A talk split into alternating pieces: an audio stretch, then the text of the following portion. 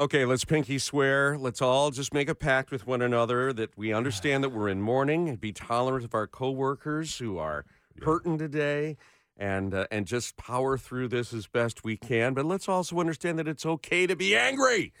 You know that One they hundred percent. that you know I was on a text thread last night where it's like, well, everybody wanted to spin this positive. No, it's okay to be upset. Yeah. and uh, commiserate with your long-suffering Lions fans about this. Uh, blowing a lead that has never happened before, a 17 point lead going into the half. No one has lost uh, after that kind of a lead. And yet it is a season to be celebrated. Yeah, I mean, Th- uh, They're legit. Yeah. absolutely. definitely. They came to the national national stage. They got all the way to the NFC Championship game, a little ahead of schedule, just in the third year of Mhm. Holmes and Campbell, and we get all that. It's tough to get the perspective now because it stings so much. Yeah. But it's it'll a tale, come. A tale of two halves. and um you know everyone's just so emotional and you they're trying to get these players to give perspective jared goff said i'm i'm in the middle of my emotions right now i can't explain it It- what are my emotions? I don't know. It, it sucks and um, pretty devastated. You know, there's a state of shock a little bit, and um, yeah, I just, I just, again, I'm proud to be a part of this team, and it's, it's hard to, it's hard to be, it's hard to juggle those two emotions of being proud of what we've done this year and um, dealing with the heartache of the loss. and it was very heartbreaking because i thought they were going to the super bowl and win it Yeah. at halftime i was so confident All Everybody cylinders was. were Yes. kicking on They the were just offense and defense. Moving through San Francisco like butter. and you know everyone's going to talk for years maybe about the dan campbell fourth down decisions but There there, are were numbers for this. multiple things right? okay, you could talk about the numbers, but my point was it was a, a lot of series event of events. Yeah, yeah, Yeah. It wasn't just that. It Yeah. was Josh Reynolds' two drops. You know, it was the the immaculate reception.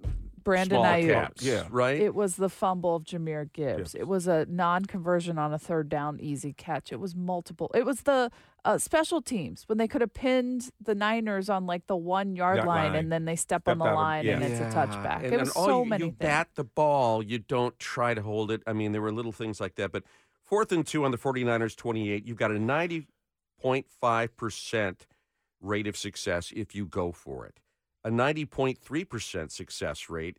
So it's a toss up for between field goal and going for it. Fourth and three from the 49ers 30. Michael's an okay kicker. He's not great. Yeah. His success rate would have been 38.8%. Well, going for it is 39.1%. So by just a mere fracture, fraction of a percent, Dan Campbell was right. They just didn't execute.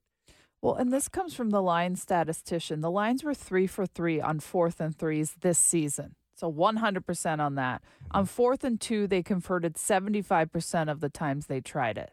Yeah. So the percentages were on Dan Campbell's side. And he said post game that he does not regret making those decisions. You know, But here's the here's it's the arguable. thing. You got to you got to read the room, right?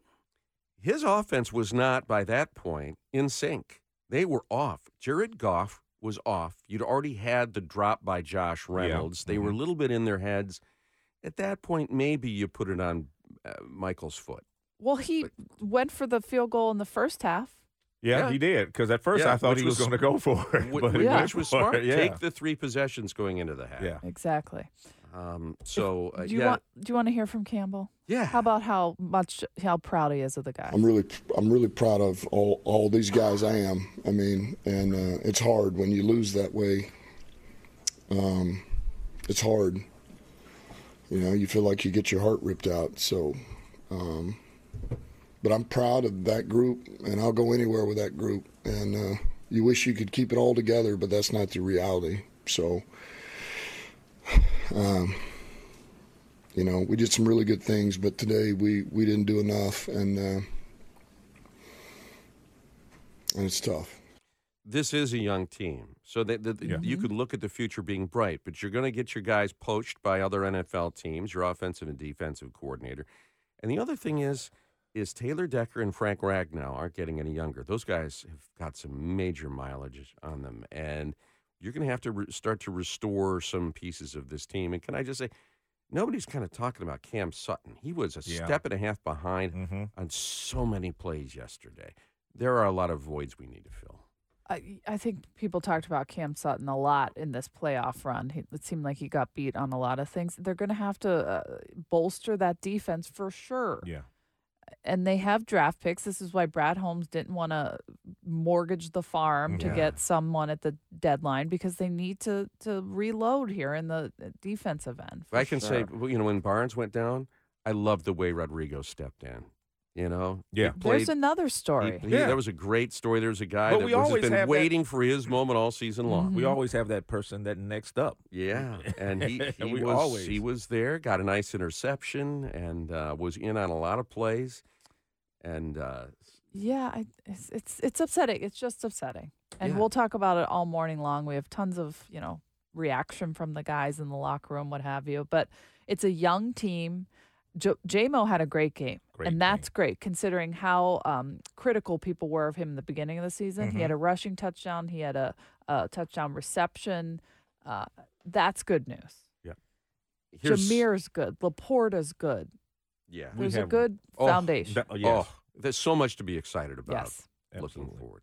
Here's a here's a reality check for all of us. We got three families in this country whose soldiers are not going to be That's coming life home. or death. know. Sports is not. We got we got 34 of them that are injured, wounded. Eight of them had to be evacuated. Um, we've already had traumatic brain injuries. Mm-hmm. This is the 159th attack on our people, and I'm sorry. Um, I'm angry because the Biden administration has been more worried about proportionality and escalating the conflict than actually reacting to the conflict. And guess what, Mr. President?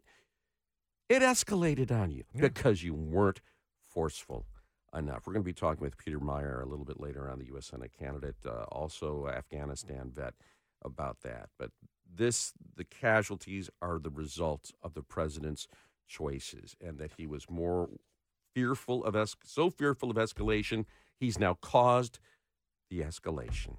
Um, we will have continuing uh, coverage and testimony in the Crumbley case. That's Uh, right. Uh, during Jennifer Crumbley's ongoing criminal trial, prosecutors painting a picture of the mother who allegedly neglected her son's mental health struggles before the tragic act, uh, events at uh, Oxford High. Both Jennifer and her husband, James, face four counts of involuntary manslaughter linked to that shooting back in 2021, marking the first instance of parents being charged for their child's mass shooting. Despite being on the witness list, the Oxford shooter will not testify at his mother's trial, as his attorneys indicate he will plead the fifth he will plead the Fifth Amendment. Amid a legal wrangling over evidence, including text messages, tensions flared in court over what will be admitted regarding the Crumbley's substance use.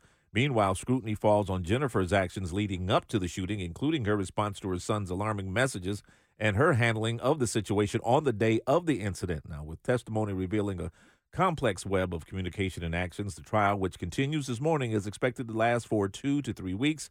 With Jennifer slated to take the stand, the husband, James, will face a separate trial in March. I wanted to throw my laptop through a wall when I was I was down south visiting Uh-huh. family, and and to read that they had a gun safe Mm-hmm.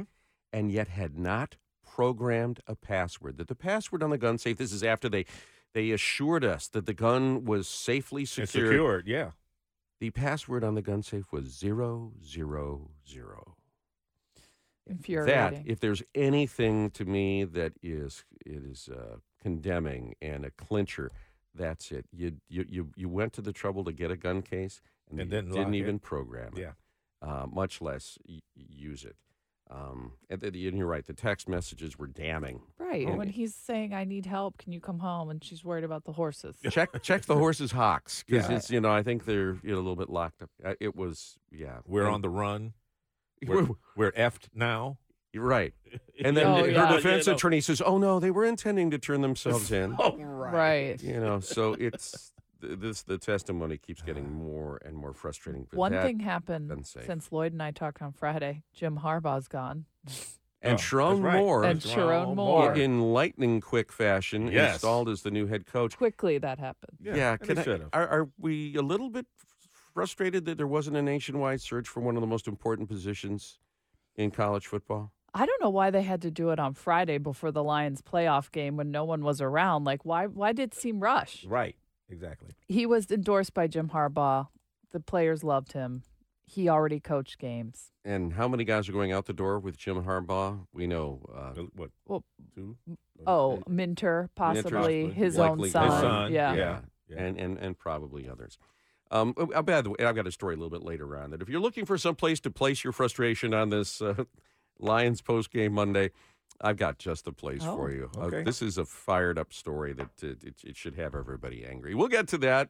Give you a place to put your frustrations. It's 6:15 on JR Morning, Crane's Detroit Business when we come back at 6:19.